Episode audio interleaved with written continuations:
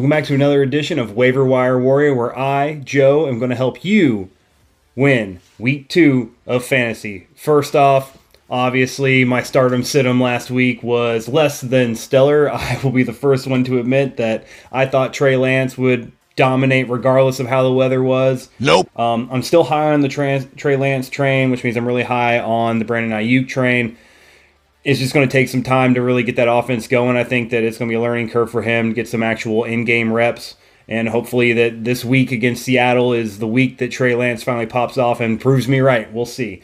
Um, the injury to Dak Prescott, CeeDee Lamb not performing, Mike Williams not giving you anything, Courtland Sutton not giving you anything, had me looking to the waiver wire to find some solid options that got a lot of targets maybe not scored a lot of points, but got a lot of targets in the offenses that they're in, and to possibly give us a chance to utilize them in our offenses. Both these guys I'm about to name, they're hardly rostered in any leagues. You can get them. The first one, we're going to go with Zay Jones, Jaguars offense. He's a wide receiver.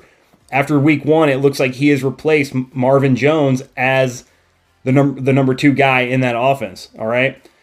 I 100% think that he's going to continue that sort of uh, target share because they're all healthy, and he got that target share week one. He got nine targets for six catches and 65 yards, no touchdowns. But with that kind of target share, I feel like some scores are going to be coming. He got 12 and a half points in PPR leagues last week.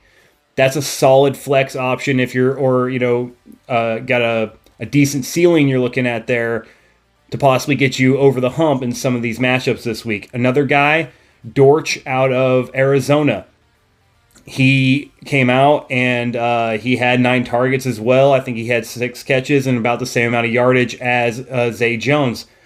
I'm higher on Zay Jones than I am on Dortch because Zay Jones is performing in an offense that is fully healthy.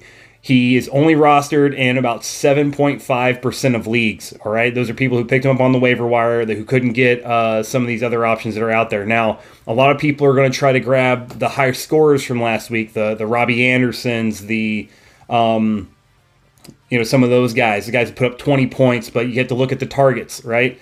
Uh, Duvernay there in Baltimore is another example. He had four targets. He caught all four of them, and they were a lot of chunk plays and he got some touchdowns, but you can't rely on that week to week.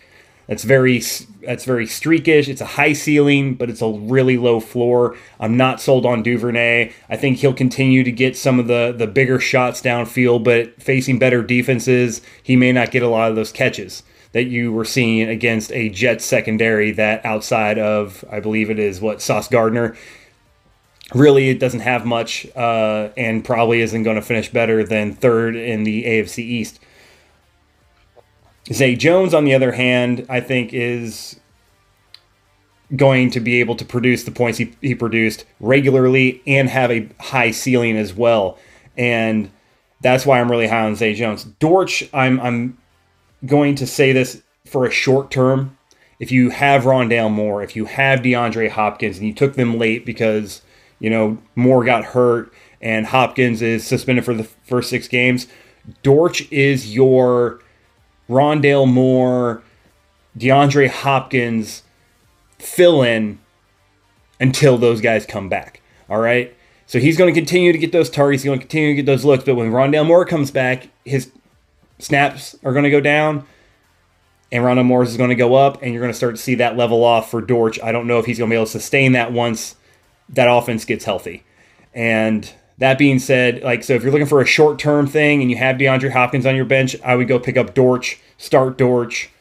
He's going to get the looks as long as Rondale's not healthy, and it's still not looking. It's still unknown if he's going to, if Rondale Moore is going to play this week. So Dortch is a short term answer. Zay Jones could possibly be a long all season answer as long as he stays healthy. Speaking of health, Ty Montgomery uh, he had a higher uh, snap share than Ron- Rhamondre Stevenson did last week. He was the pretty much the only viable running back option in fantasy for the Patriots last week. He was my dark horse. Uh, I believe I, I, had spoken about as possibly um, being one of the dark horses and give that James White role. If you remember James White, he was a guaranteed 10 points in fantasy every single week based on his, his how they used him in third down situations and inside the red zone as a receiving back that was Ty Montgomery.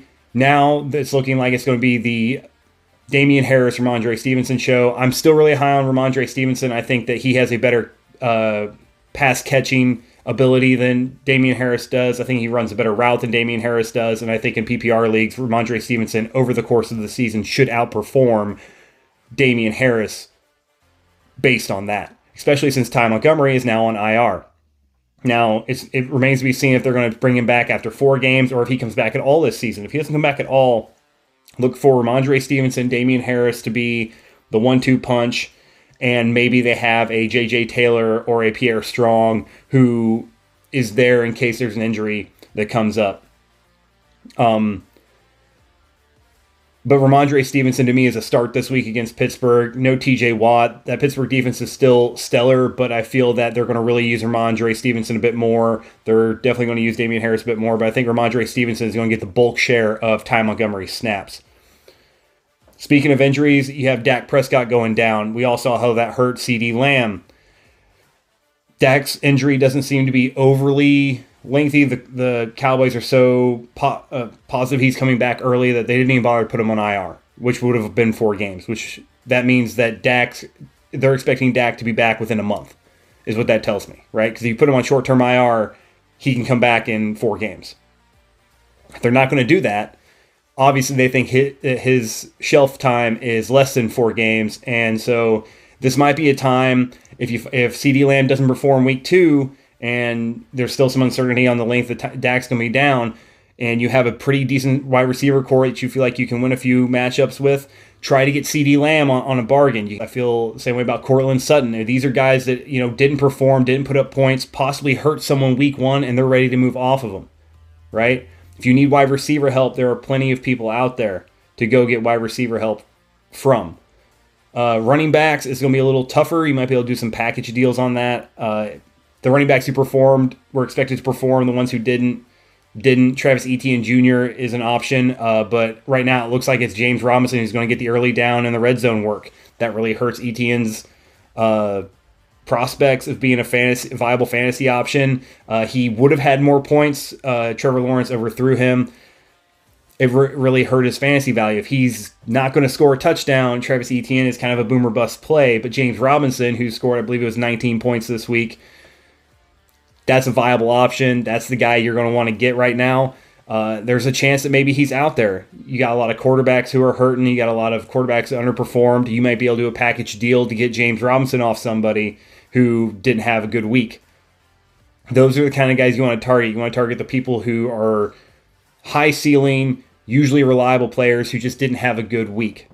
This is the time to go try to get those trades done, go try to get those trades proposed, and see if you can pull those players onto your team to possibly help you later in the week. Like I said, that's CeeDee Lamb, that's uh, Khalil Herbert. He's out there. He had a pretty good good week. Miles Sanders, you could sell high on Miles Sanders right now. Miles Sanders had a great week.